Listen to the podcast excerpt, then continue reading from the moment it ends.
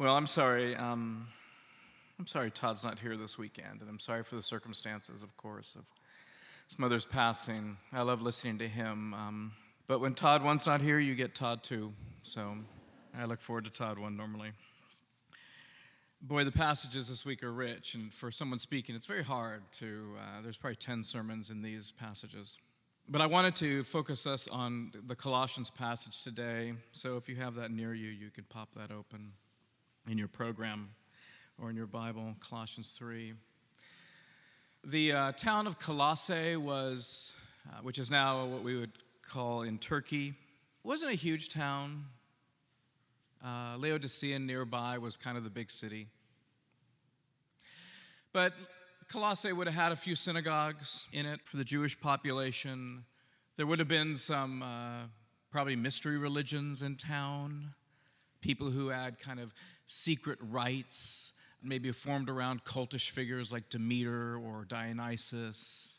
And there would have been just some traditional pagans who worshiped the other Greek gods, hoping that if they did so, that it would rain and their crops would grow and things would go well for them. And so you drop this little church, young church, into the midst of all this. And of course, there would be some confusion. These young Christians, this young Christian church, trying to figure out who they are amidst all of these religious attractions. With the Jews maybe saying, well, you're not really fully the people of God unless you participate in these laws or the Greek mystery folks saying, well, you're not really entering into the depth of religions unless you get initiated into our group. And all of them uh, inviting them in or attracting them or drawing them, and the people of God feeling like, where do we go? To whom do we go? And so Paul writes in this letter to reassure them that, you know what? Christ is enough for you. Christ is the only place you have to look. The church is your home, and your life is hidden with God. You just need to keep going in that direction. Let the maturity in Christ in the church unfold. I was on a plane recently again, and I don't know if you experienced this. About 30 minutes out from your destination, the plane begins its kind of gradual descent. You know, the pilot comes on and says, Okay, we're beginning our descent into Los Angeles, and and then you feel like the plane's kind of on some kind of escalator that's almost automatic. It seems like a little down, a little down further, and, and, and the, the speed is getting adjusted. You feel kind of like you're locked into some kind of, uh, you know, I'm not a sci fi person, but some kind of tractor beam that's pulling you toward Los Angeles. So I actually talked to one of my friends who flies for FedEx, Mark Vaughn, and I said, you know, at that point, who's actually flying the plane? Is the control tower or is it you? And he said, Well, no, there is this thing called the ILS, the Instrument Landing System, that, yeah, within about 30 minutes, the control tower's computer kind of locks on the plane and begins automatically adjusting its speed and altitude.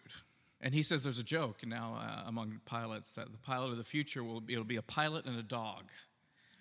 The dog is there to bite the pilot if the pilot tries to adjust anything. So. But actually, he said that's not the case because actually the pilots still have quite a bit of control and they need to because sudden gusts of wind can come in. There can be sudden obstacles on the ground or in the air. So the pilot actually, even though it's kind of locked into this ultimate destination, the pilot really needs to cooperate and be fully awake and vigilant and certainly resist any impulses of his or her own, you know, to suddenly fly to Vegas or Hawaii or something, you know. So the pilot needs to cooperate with something that it's already heading toward or locked into. And so I love it when Paul says to the church of Colossae, you know what? Your life is hidden with God already. And actually, that may be the, more than metaphorical. It could be that part of us, actually, part of our soul, is already with God and Christ.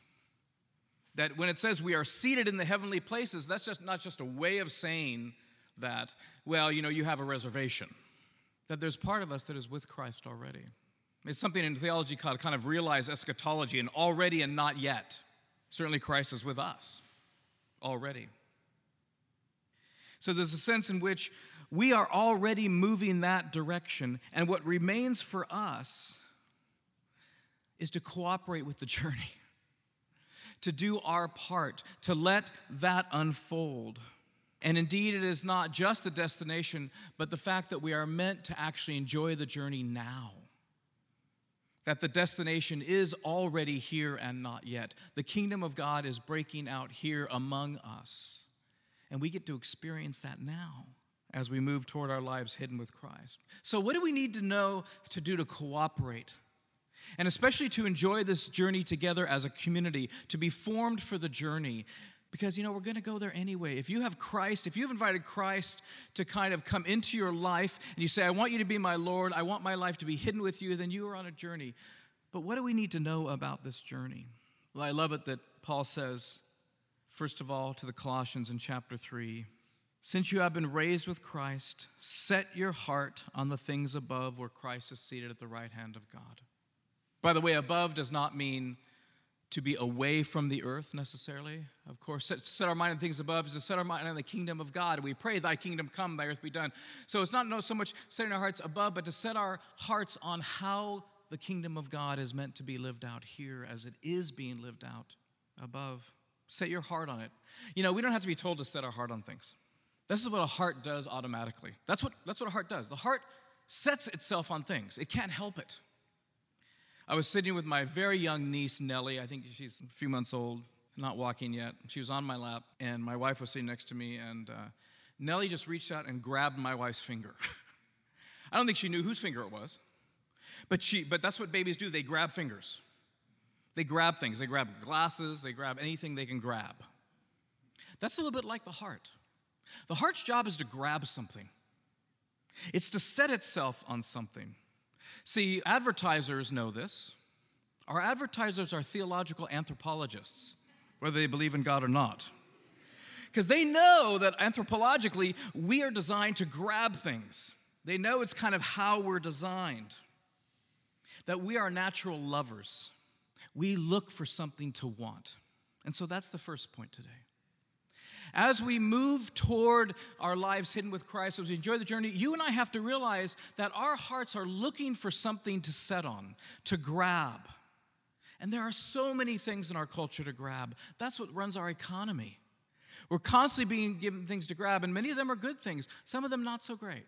But our hearts are on the hunt for something to set themselves on, to grab. That's the first point. The second point for the journey is that we often learn what to want by imitating other people's desires. That there's a real communal aspect to teaching our hearts what to grab. We imitate other people's desires. Maybe this happened to you in high school. So let's take, for example, um, a couple girlfriends, and one of the girlfriend confides in another. She's kind of attracted to this guy that they know. The other girl, listening, suddenly has an epiphany. I hadn't thought to be attracted to that person, but now that you are, I kind of am too. It's called a love triangle. I hadn't thought to desire that person, but now that you're desiring it, I kind of desire it too. We imitate desire. We are looking around for what do people want because I want to want something. So what are people wanting these days? That's kind of how we work. And of course, this suggests to us the power of community. That the group around us at any given time is going to probably develop some consensus in what to want, and we will imitate them. We will imitate the desires of those around us because that's just what the heart does.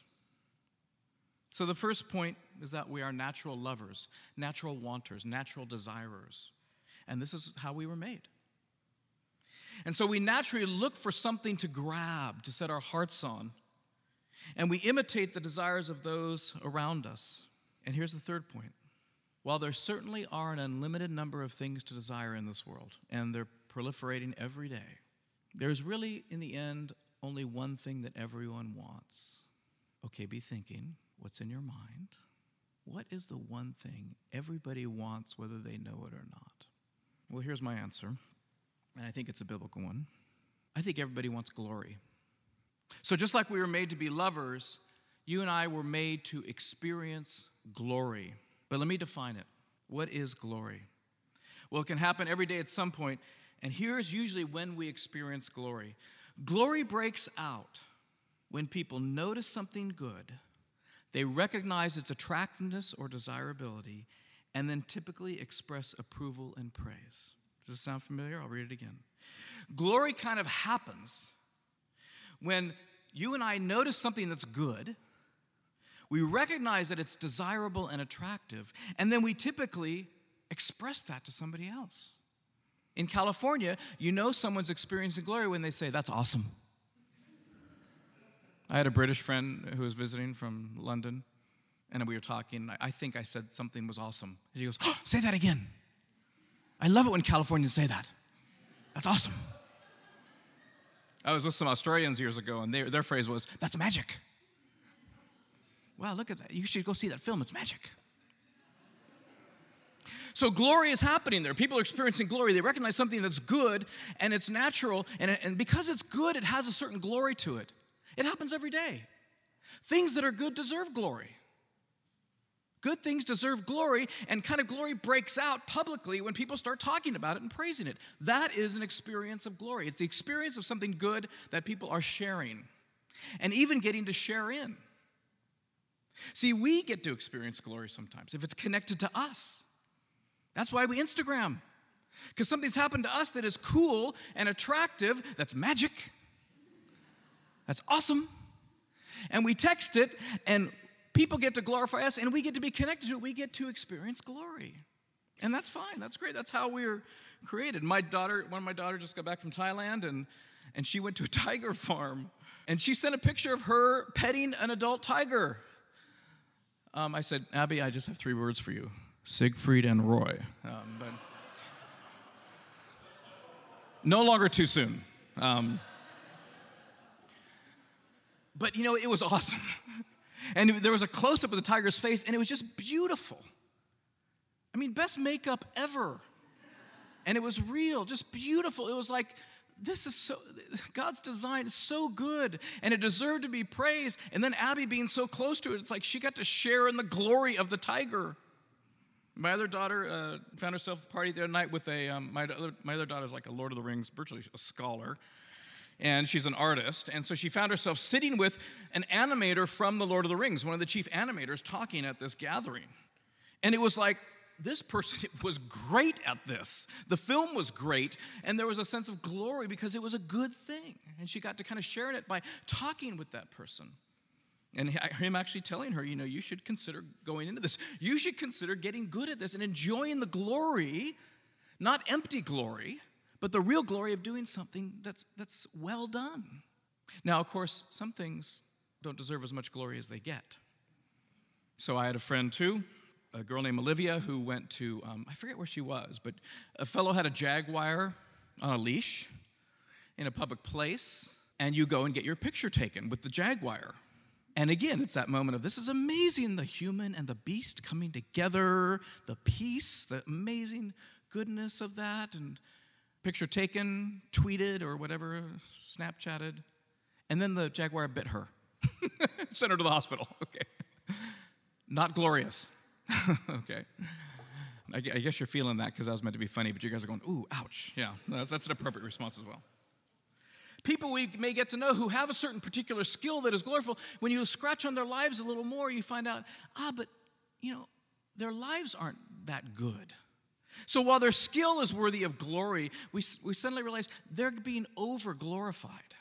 They're getting too much glory because when you scratch on it, since glory relies on the essential goodness of something, it's like, oh, this is a little bit of false advertising. It's called, in, in more ancient terms, vain glory, empty glory. Things that get too much glory because when you get in them, the glory doesn't quite match the actual goodness of the thing. And of course, we see this in celebrity culture, right? Celebrity culture, I mean, a lot of glory and praise, and they do some things quite well athletics, acting, singing.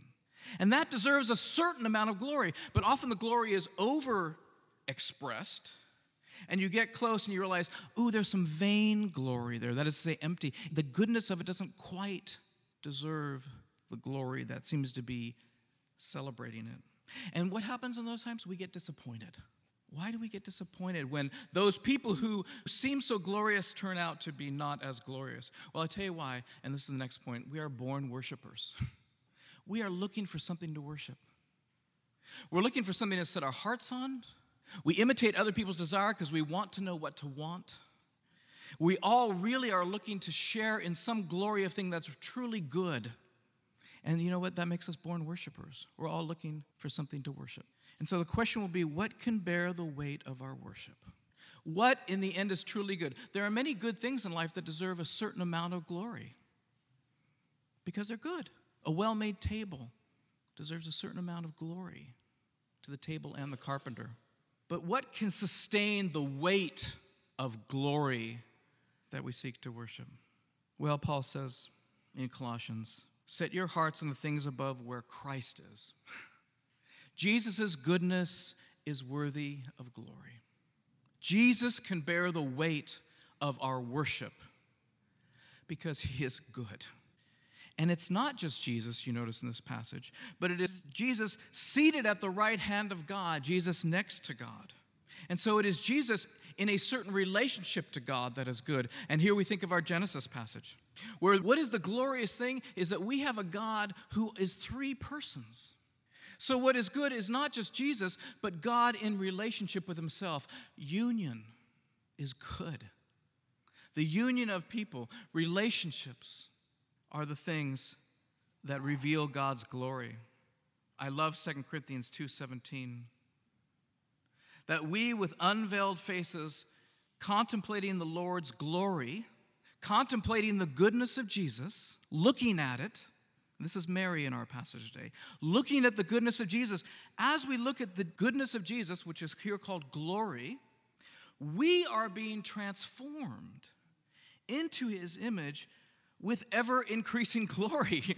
We are actually sharing in that glory as we look at something beautiful. It is bringing the beautiful thing out of us, which comes from the Lord who is a spirit.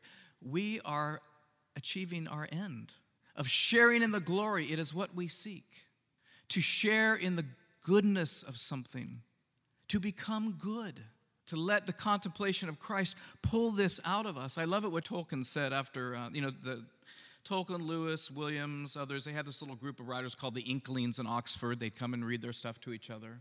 Charles Williams was one of them. He was a novelist, among other things. And, and Williams um, passed away. And Tolkien repeatedly said to the group, um, You know, I'm not only going to miss Charles, but I'm going to miss that part of us that Charles brought out. You see, Charles brought out some goodness in them, something that was worthy of glory. And together, this was a glorious meeting because there was such goodness apparently in their group, but they brought it out of each other. So it is with our relationship with God. God brings out of us the good things that are worthy of glory, and we feel glorified. We feel like we are sharing in that glory. And so, this is what it is, what we are to want. This is what we are to set our hearts on our relationships of union and communion with God, but not just with God. For God has given us the body of Christ to live in communion with and to bring out of one another the goodness that is a share in Christ's glory. And so Paul will spend the rest of Colossians 3 instructing us how to learn to live together, how to learn the goodness of compassion. Because isn't it true that real compassion is such a good? When you see real compassion, it is such a good that you want to talk about it. You want to glorify it. And you even now want to be a part of it. I want to be a part of real compassion because of the glory and goodness, not vain glory, not attention to myself, just that I'm experiencing something good this is really good. This is really worthy of praise, compassion is. We want to experience humility. We love humility. We love when people recognize that there is value in everyone and even use their privilege to help someone else succeed. We find that beautiful. We find that good. We find that worthy of praise, and we want to be a part of it. I want to share in the glory, the goodness seen in Christ, manifested in, in one another. I want to learn that where there has been hurt, and there is real forgiveness, there is such goodness. And we say, I want to be a part of that. I don't want to be a part of pseudo community, people who just decide to go their own ways. I want to be a part of something that is so good. I want to be, have a share in that glory of that goodness. So, where do we learn these things? Well, Paul says, set your heart on Christ. And then, in essence, he says, set your heart on the church. Because here you will learn to imitate one another's desire for God. Here the peace of Christ can rule. Here the word of God is dwelling, and again, I'm just quoting from Colossians 3 now. If you want to set your heart on Christ and the goodness and glory of Christ, set your heart on the church where the church is working it out. And I know for many of you, the church has not necessarily been a place like that. We will fail one another, and some of you have been hurt. And you know what Paul is saying is, well, you know, your heart is going to set on something, and it's going to really work hard to get it, because that's what hearts do. So if you're going to work hard at something, work hard at this.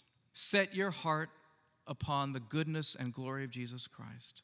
Set your heart upon the goodness of glory that can be in His church, because in the end, it is union and communion that we really want the goodness and glory of union and communion.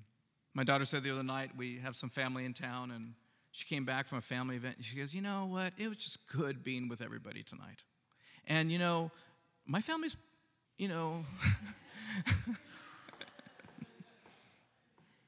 flawed. There are flaws.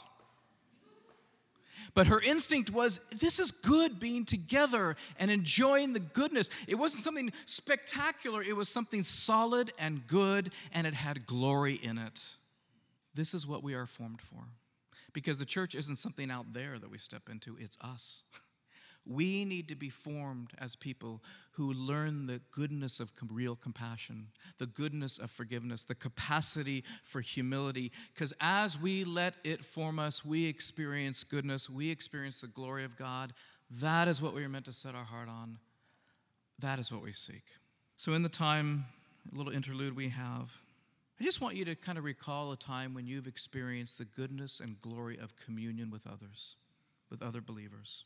And if you have no experience of that, then just try to imagine it. What would it be like to be part of a body of Christ in which humility, compassion, forgiveness, union, the goodness of relationships before a good God exist? And for a moment, just let your heart be set on it.